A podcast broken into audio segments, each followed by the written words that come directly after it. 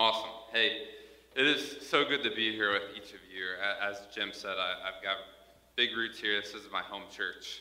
Um, or in my heart still. Like I, Cornerstone is who I tell people is, is my home church and my hometown, and it, it is just a huge privilege to to be here with each of you this morning, and a privilege to bring the word. And so, thank you for allowing me to be here to to preach the word. And yeah, it's just really it's such a privilege and an honor to be here. So.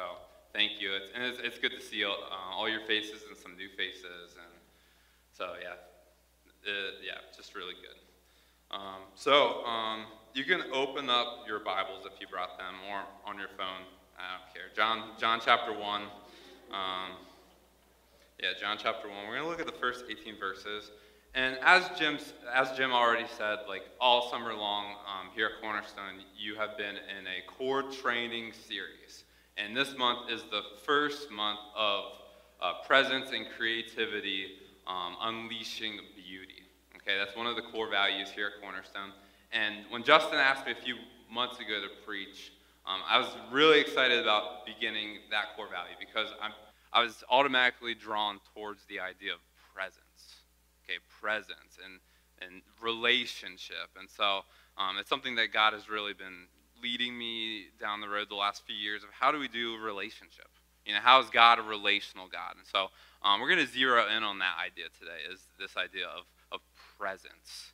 And, and even, even from the larger standpoint, how God um, uses his presence, draws us into his presence, and through that, he, he creates something new and beautiful in, in ourselves. And so that's where we're going to be today. We're going to look at incarnational presence. Um, and as you guys are probably already there, but John, John chapter 1, um, okay, John is writing his gospel um, writing his gospel. Um, and he desires, he, this is a guy who has walked deeply with Jesus. He was a disciple, walked deeply with him for three years. He, he called himself the beloved disciple. He was someone who, who knew Jesus deeply, not just things about Jesus, but knew him personally, knew Jesus' temperament, his, the, the way that Jesus responded to situations, how Jesus lived his life. And John writes his gospel and we, we know from chapter 20 is that he writes so that you and I would experience Jesus. He writes that I write to you so that you would hear and believe in Jesus, see what he did, and believe and have life in his name. Like John wants you and I to experience the person of Jesus 2,000 years later, to experience his presence. And so um, we're going to look at the first 18 verses. Um, and the, the, first 18 verses here, they really serve as a, a, beautiful prologue. Okay, and I've been teaching through John with my, my youth group in Lancaster.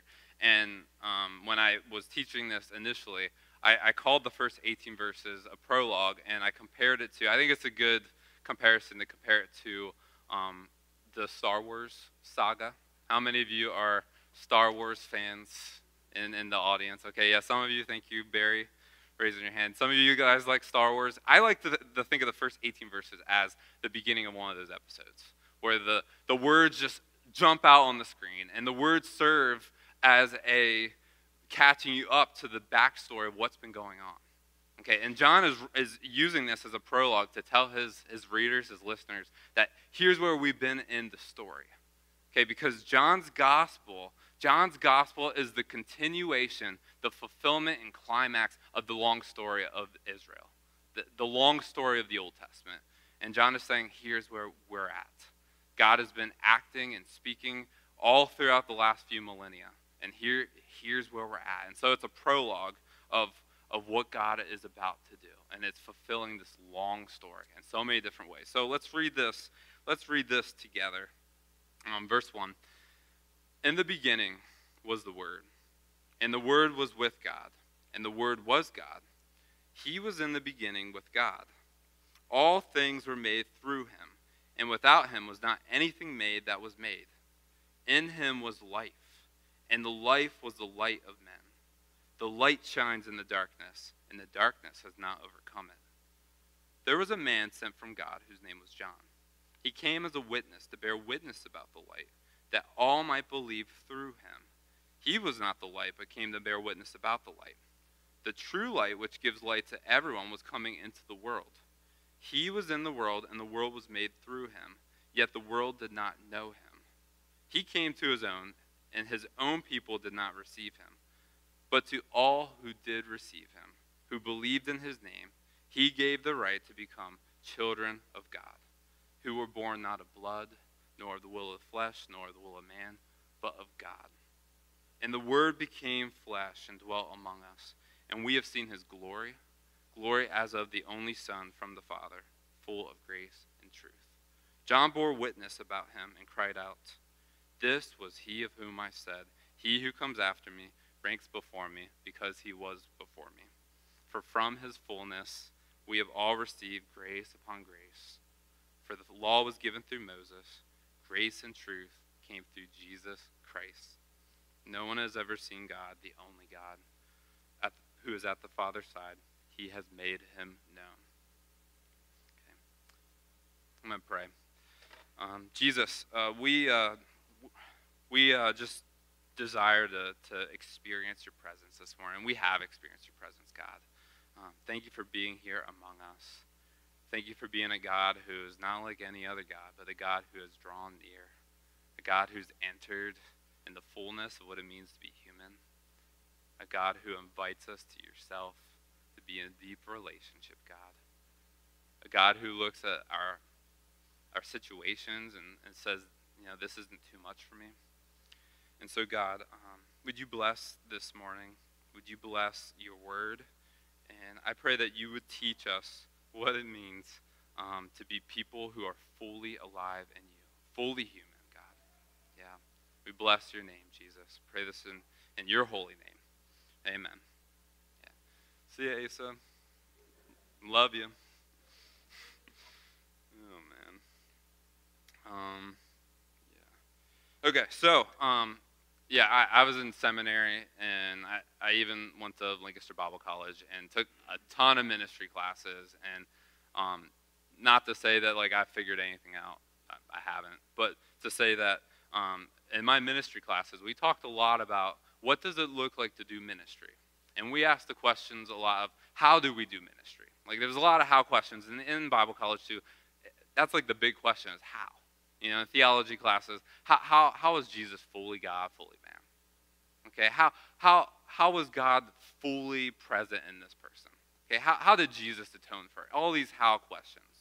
Okay, um, there was a theologian in the early 20th century. His name was Dietrich Bonhoeffer. This guy was crazy, and I haven't read a lot of his stuff.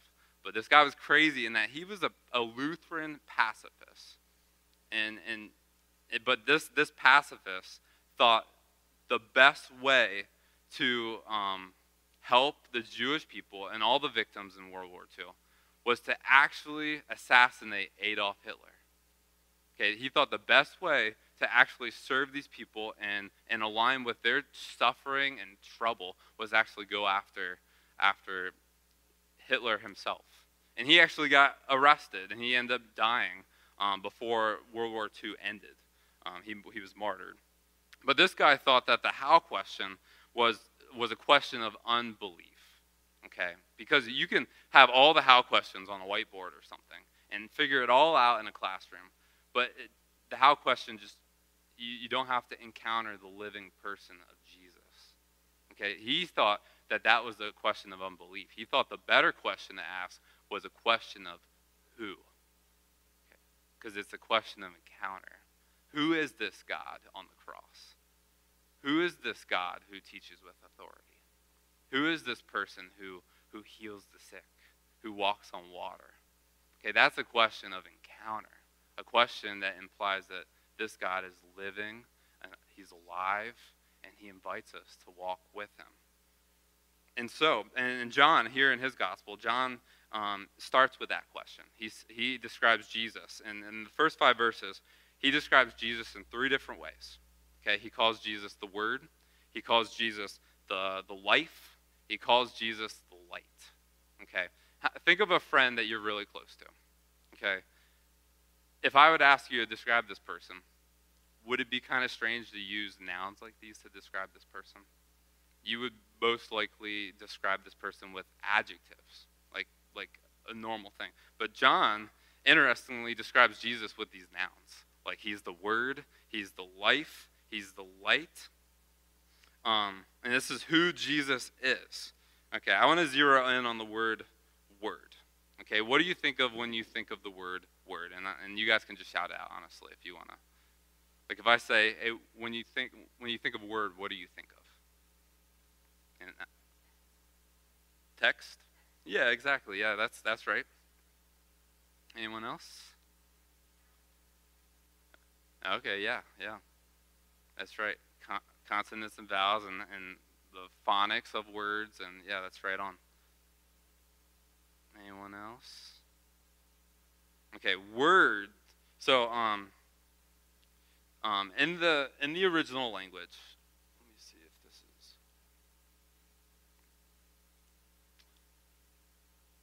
I have a feeling this is gonna happen. Okay, you know what, Barry? Just do the do the next slide. It's cool. Yeah, this is the word.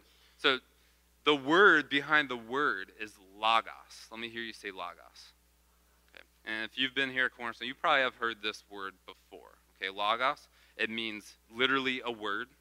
It could mean a message, a statement. It's a word that can mean like forms of communication, depending on the context. A, a, a huge array of meaning. John, here in this text, is calling Jesus the Word. He's calling him the Logos, the, the message, God's spoken word. He says that the Logos was with God, and the Logos um, was God. Okay, so Jesus, this is who Jesus is. He is the Word. Okay, um, this is who. This is what Jesus is declaring. Go to the next slide, Barry. Jesus is the living Word. This Word is alive. Okay, go to the next slide.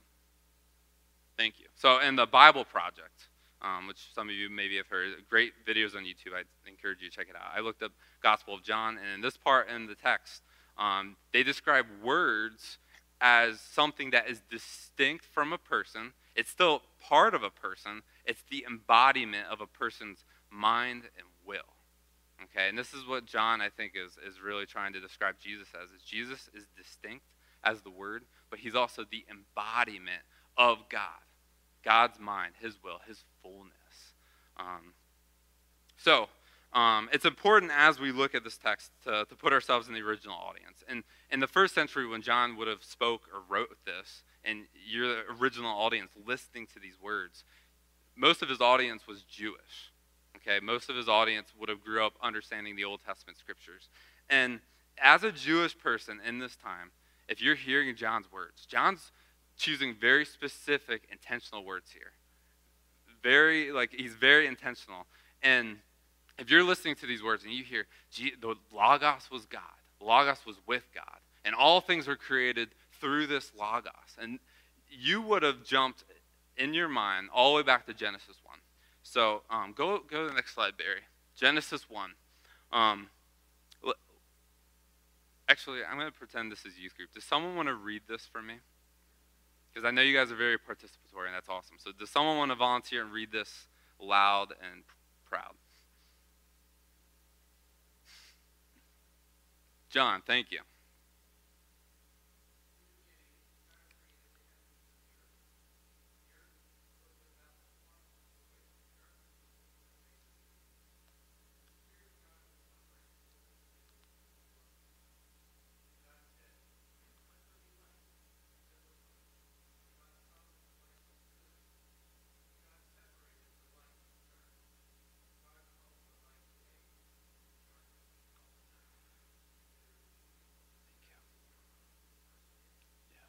Thank you, John.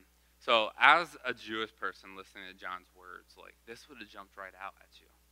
Like, remember in the Gospel of John, what John is doing is bringing this long story of Israel to its fulfillment and climax. Because the, the Old Testament didn't have a proper ending, it was very much yearning for this, this, this proper ending.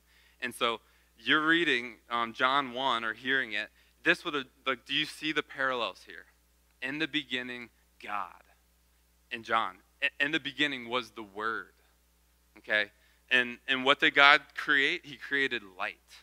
This Word was, was light, the life of man.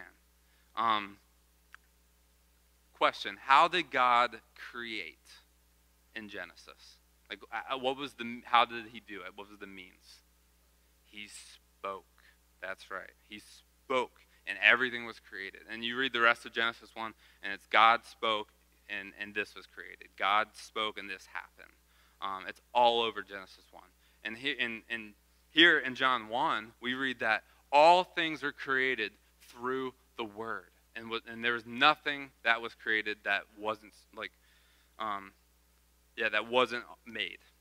Okay? And, and the first thing God creates is life. I mean, a, a light. God creates light. Who is the Word? It is the life of.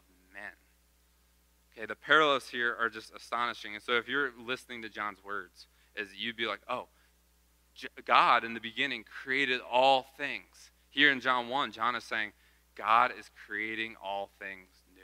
He's bringing about his new creation project. He's, he's doing this new thing. He's, he's redeeming the old and making an even more beautiful creation. Another thing, another thing that um, as a Jewish person, like when you hear the word logos or the word, you would have thought about the whole canon of the Old Testament. Um, we go to the next slide, Barry. Or, thank you. Appreciate it. Okay.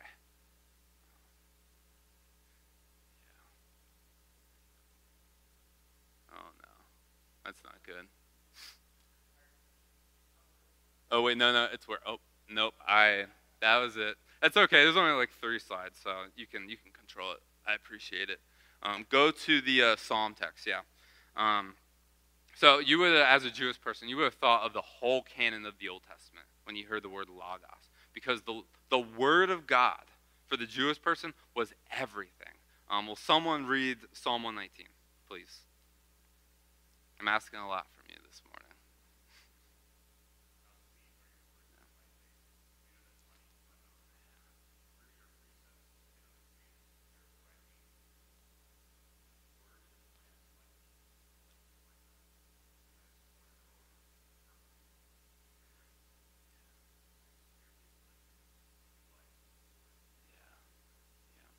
The Psalms um, are just so good at describing the Word of God like to the Jewish person, the Word of God was everything. They believed that God, Yahweh Himself, was so good and so loving that He gave them His Word. And, and they had the record of, of God's speech acts, how God spoke and interacted with them throughout history. And, and here we have, I believe this is David, just saying how sweet the Word of God is. How sweet it is. It's sweeter than honey and, and it, it's something to meditate upon when you're afflicted, and it's a light to my path. Here in John 1, John is saying, the Word of God, which has life and light, He has come among you. Okay, the people of God in this time had the Word of God. But the fullest revelation, John is saying, this is it. It is Jesus Himself. What a great time that we live in as the people of God where they had the Old Testament scriptures. They had the record of how God spoke and interacted with his people. And now today, John is saying that you have the fullest revelation of Jesus. Jesus himself, the Logos, the Word. And, G- and John makes it explicitly clear that Jesus is the living Word, the Word that, that created life in the beginning, the Word that created light. And the darkness does not overcome it. In this mystery, and we could talk about the how all day, but this mystery of the Word of God being with God and God Himself coming in the person of Jesus. And so um, I know you, Cornerstone, you, you love the Scriptures. You love the Word of God. That is so good. This is goodness in the midst of a culture and that that pays millions of dollars in advertising to figure out how to keep our gaze on whatever you know? All the advertisements that are bombarded on us all day long, and the apps that we use on our phones. Like, the Word of God is sweeter than honey. It's better than all of this false reality. This is reality. Um, Jesus is the fullest revelation of God, and the Word of God has and is alive. And we're blessed to know that we have the record. And Jesus isn't contained in a book, but He is revealed. He is revealed, and we have Jesus and the Spirit of God is here with us. Um, look down at uh, verse 14. We're gonna we're gonna keep moving here. And the Word of God, or and the Word became flesh and dwelt among us, and we have seen his glory, glory as of the only Son from the Father, full of grace and truth. For, uh, verse 16, for from his fullest we have all received grace upon grace. Okay, I want to I wanna zero in here on this word dwelt. Okay, I'm reading from the ESV. Um, is there any other translations that are different that you're reading from? No? Okay, so dwelt. How many of you um, use the word dwelt like pretty often? Because I don't. Okay? Um, I think, so like the dwelt is a fine interpretation, and I'm not here to, who am I to critique the ESV? I'm nobody. Um, but the ESV, it's a fine translation, but like the word there also, also explicitly means tented among, like tented in. And I, I really love that sort of idea because number one, it calls upon the whole Old Testament narrative of this personal God who literally tabernacled, tented with his people. Like a God who cares deeply about being with us so bad, he sets it up that he can be with us. And he lived in a tent. And he later lived in a temple. And I really love that idea of that's the word um, meaning tented among, tented in. Um, and secondly, like if you think of dwell, okay, not once did I, like, I lived with my parents until I got married when I was 24. Okay, a while back. I'm not to tell, some of you know how old I am. I told Jim earlier. But I, I lived a long time ago with my parents. And not once did someone, you know, when someone asked me, where do you live? And I, I, I never said, oh, I dwell with my, my parents. Now that, that'd be weird, right? And I think one time I might have used, maybe my friend Matt's house, I'm not sure. His house is haunted. Um, I had one experience and it, it, freaked me out. But like I think one time I might have said like, "Oh, there's a ghost that dwells in there." But there's this this idea of dwell. Dwell like speaks of this idea of like kind of hovering above, and and not that we're here thinking this, but I think if you're reading this, you could think that okay, God became a man, he took on flesh, and dwelled just close enough to be with us, but not close enough to really like experience the messiness and the dirtiness of, of life on life with us. Okay? I think tented in is a much better idea for us to understand this. Um, I really love uh, Eugene Peterson. I was looking at that this morning. Um, he actually he wrote um, in his paraphrase that God moved into the neighborhood, like became a neighbor, lived with us. Um, I, I, a note about tenting. Tenting is a very dirty business. Last um, two weeks ago, um, like I'm a youth pastor in Lancaster, and we just spent a week at the True Life cabin just north. And I know Tessa was telling me that Amplify is doing that, which is awesome. And it was really surreal for me to be back and experience camp there. But tenting is a really dirty business. And if any of you have gone on vacation and, and tented with people, and we, you know, we were in the cabin, but like the idea still works. I, living with a bunch of high school boys. You know, by day two, you know, the axe is in the air and sweat, and you got dirty clothing all over the place. And I was experimenting this past uh, camp. I brought a fog machine just to experiment with some lights and see if I can create the atmosphere for worship. Um, and my high school guys like hijacked my smoke machine. And for like two days straight, every time I go in the guys' room, it would just be like bum. It was just a thick cloud of smoke, and I was just like, "What is going on in here?" And they, the joke for two days was like, "Oh, Mike, he's one of the volunteers. Mike's in there um, using his vape pen again." And that's all I heard for two days, and I was like, "What in the world?" And I just I didn't care because this is what tenting about is. And at, two days later, I took the smoke machine, but um, I was just like, "What in the world?" Every time I go in here, there's smoke. But God God took on flesh and tented with his people. Jesus came, took on flesh, and, and dwelled with us, and came in the form of a man, and he, he tented with us and, like, didn't skip these hard parts.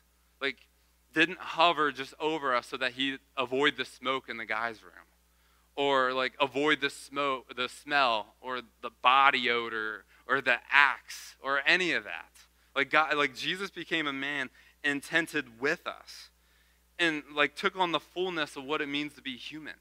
And, uh, and to, what it means to be human is to experience limitation, experiencing real highs and real lows of life. And we all experience deep suffering. That's the human experience. We experience things that we don't ask for. And things happen to us, real hard things. And God didn't skip the hard parts. Like he didn't. God and, and the, the gospel truth is like the how uh, and what I learned at Bible college of how do we do ministry? How do we do ministry? Oh, Jesus did incarnational ministry. So let's let's do it how Jesus did. And so like let's use relationships to influence people. No, like Jesus didn't use relationships to influence people. The incarnation by its extension means that Jesus suffered. Okay, and, and I don't know if we have much of a theology of that in youth ministry or maybe in the church in America. Is incarnational ministry is a call to suffer for and with other human beings. Okay, that is incarnational ministry. Jesus didn't skip the hard parts. God so loved his people that he became a man, that he was born into poverty. Okay? He, he was, he was a, a child who was viewed as a, a, born out of wedlock, of controversy. Um, he was born already with the, the, the politician ruler in his time being threatened by this baby he, he tries to, to kill, baby Jesus. And, and Jesus grows up and he experiences some of the worst hardship. He, he experiences everything that you and I could experience. This, this guy, when he started his ministry, his own mom and his siblings thought he was crazy. They thought he lost his mind. Read about it in Mark 4. They, they went after, they're like, oh, we need to go after Jesus. He, he's clearly not thinking straight. He felt I can't imagine feeling that misunderstood. And, and, but he was so secure in his relationship with his father that it didn't even matter. But then, later, you know, and all he's been doing is go around loving on people and touching unclean people and, and inviting people in a relationship with himself. Eventually, one of his closest guys, his closest friends, betrays him over and for some money and, and hands him over to the government of, of the time. And can you imagine that? The, the feeling of emotion of one of your closest friends that you've invested into for the last three years, like, goes behind your back and, and hands you over for, you know, some money. And, and Jesus goes to trial, and he, he gets falsely accused and, and falsely found guilty. Like, I would be so defensive and so just not, pe- I would be going crazy. And, and he, he gets handed over to one of the worst um, capital punishments known in mankind history. And he willingly, he willingly lays down his life. Jesus says that no one takes my life from me. I, the Son of Man, lays his, his life down willingly. And that's what Jesus did.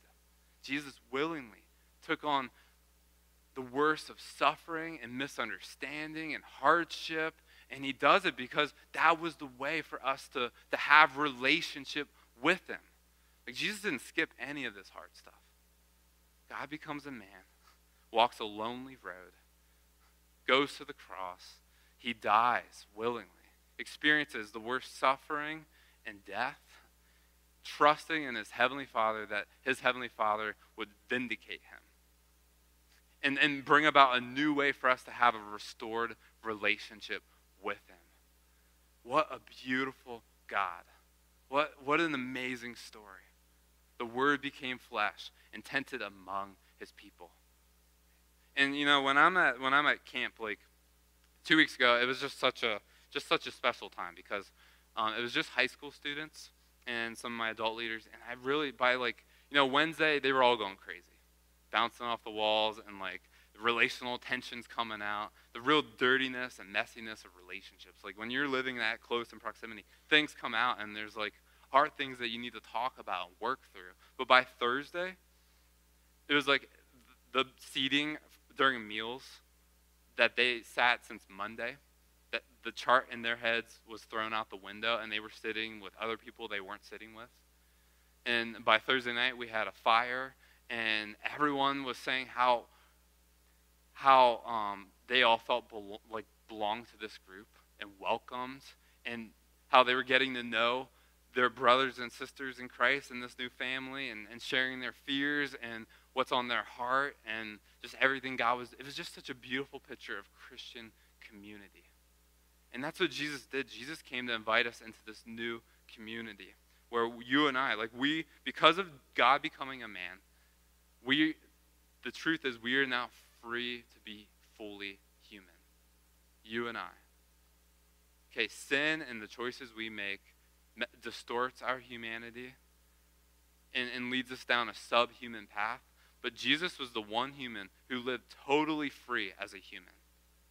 And because of what Jesus did, ex- incarnating himself, experiencing suffering, and, and raising in full victory over the grave, you and I are now free to be human, to feel what we feel, to, to, have, to embrace our limitations, embrace the ways that we, we fall short, because God meets us in those places. God already has in the person of Jesus. Um, you can go to the next slide, Barry. The living word took on flesh. God sought to be human with us. And because of what Jesus did, God stands. He still stands. He's, the Word of God is alive, and He stands for and with us. And whatever you're going through, whatever I'm going through, Jesus is present. And Jesus is saying, hey, your suffering is not too much for me. And, and you're suffering because you live in a broken world, and things happen. But I've already overcome the world. I rose in full victory three days later from the grave. And Jesus is saying, Come be with me. Share what's on your heart. Share your raw emotion. Because it is only it is only through suffering and only through hardship and loss God uses that to bring about resurrection. There's no resurrection apart from that. And we, we stand as people who have hope that suffering won't be forever, or loss, or whatever life throws at us. The worst of hells. Jesus went all the way to hell and came back. And it is through that that God brings about transformation, through his own incarnational presence. And now, go to, um, go to the next slide. This is the last slide, I think. The living word leads us into relationship. Okay, look down at your text again. Verse 12. But to all who did receive him, who believed in his name, he gave the right to become children of God, who were born not of blood, nor of the will of the flesh, nor of the will of man, but of God. When, when I read that, I so easily think about myself and like it, the things I think about are true. Like, oh, I'm a I'm a son of God now. I'm a child of God. I'm in the I'm in the family. Um, God's my father now. I'm in a restored relationship. But like I, I so quickly forget that like I'm I'm born again, but I'm born again into a family. It, with brothers and sisters. And, in, you know, and you know what? In family, relational tension happens. And hardship happens. But the, the crazy thing is that's how God set it up. That you and I would be in a family. And, and that's how. That's you cannot mature and grow on an island by yourself. We grow and mature in a, a close knit family when relational crap hits the fan. When you have to look your own crap in the face or someone else's crap and and to, to be to be present. Like we are born again into a family. And that's how God grows us and, and matures us. And that's the, the business that God's into is you and I maturing and growing together. Spiritual maturity. God wants to grow us in emotional, spiritual maturity. Um, together, we're the community of God. We are the body of Christ, the family of God. And you and the Christ is present among us right now in our relationships. He's, he's present when you hear the word. He's present when we take the sacraments together. Like this the Spirit of Christ is here and he's present in our relationships. He's present even when the, the relational stuff gets hard. Because God, like through that, through engaging that, God brings about new life and transformation. And, and, and through that, we are able to become, to embrace the way that we um, are human and how we hurt people. Because it is through that that, that God grows us. Um, this is how God set it up that you and I would be a family. Um, Christ also invites us to follow him into the world. Okay? Um, the presence of God is with us, but and, and we are the concrete place that Christ lives. But Christ is also present. He's for and with every single human on this earth. Because he already came as a human and experienced like he he came and suffered with and for humanity as a whole. And so you and I, like we are called to follow Christ into the world, outside of these walls, to be in relationship with regular people who maybe don't know Christ.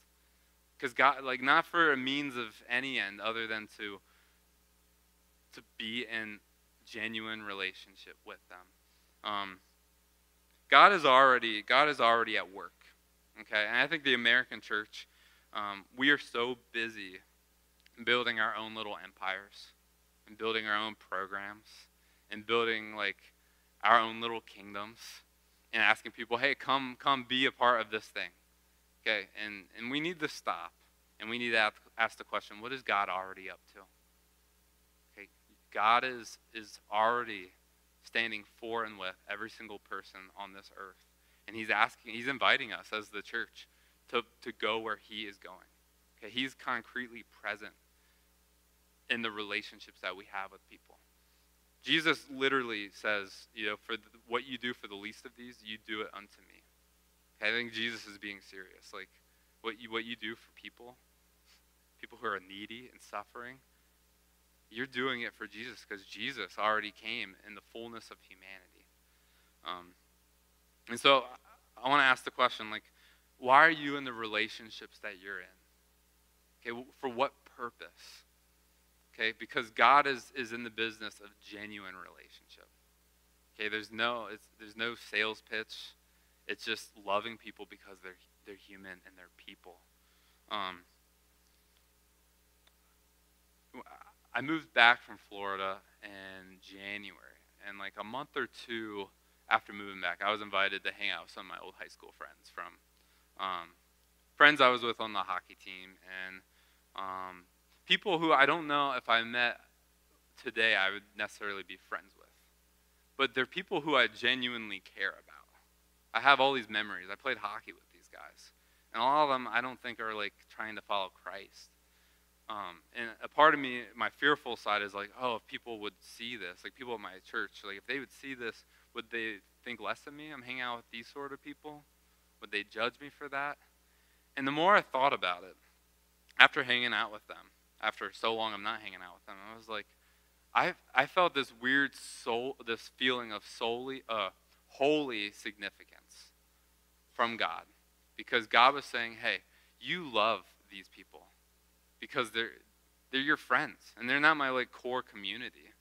Um, they're not the people I allow to necessarily speak into my life. Um, but they're people I shared memories with and people who I genuinely care about and care about what they're going through. And the beautiful thing that's freeing to me is I don't need to feel pressure to, to preach the gospel or share Jesus at every moment because the truth is God is already present in the relationship. God is already standing there. And maybe sometimes just being a person who's a whole human, who knows my limitations, who knows when to say no about things and not just be completely open so I can share the gospel and, and be completely open as a salesman. No, not at all. Like, that's freeing to me to be like, I can sit with these people, feel what they're feeling, encourage them, and be myself. And I felt such a holy significance since moving back from Florida, feeling like, wow, 10 years ago, I was trying to impress these guys. I don't feel this pressure anymore at all.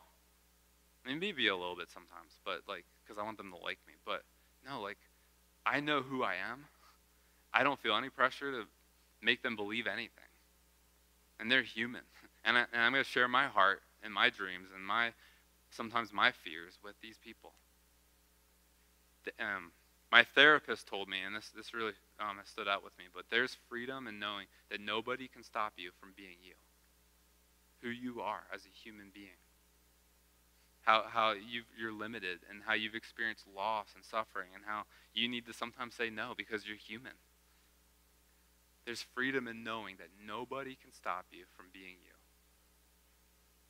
That's freeing. And, and so, so I asked the question again, like, why are you in the relationships that you're in? For me, for a certain relationship, I do it because I like these people and I want to be myself and I want to draw up their own humanity in a world that's increasingly telling us that it's not okay to be human and have feelings and have your own thoughts and you need to just you know be part of this system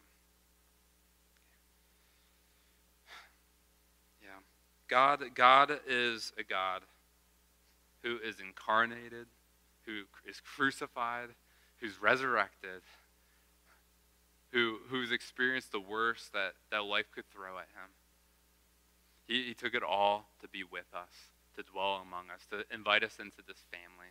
And so, for some of you, I don't know a lot of you, but if, do you feel known? Do you feel known here at Cornerstone? I would I'd be curious and, and talk to God about that. And who may God be drawing you to here? Who may, who may God be drawing you to start a relationship with? For no other purpose than to just have a relationship, to share your heart, your fears, your desires, your stories. And, and who, who here at Cornerstone, who is, who is someone that you can, you can hear their stories and do genuine relationship with? Um, yeah. I'm going to pray and uh, thank God for this time together. Um, God, um, thank you so much for being a God who didn't just dwell among us, but you're a God who tented in and with us. You're a God who is so for and with his people um, that you experience that the worst of hells that life could throw at you. All so that we could have a restored relationship with you, God, um, and to be born into a new family, God. A family where we belong, a family that we can be known and to know. Um, God, thank you for caring deeply about our stories, our pains, our joys, and who invites us to, to learn what it means to be fully alive, fully human. Yeah, God, um, bless this time together. We praise you and we, uh, we thank you for being a good God. We pray this in Jesus' name. Amen.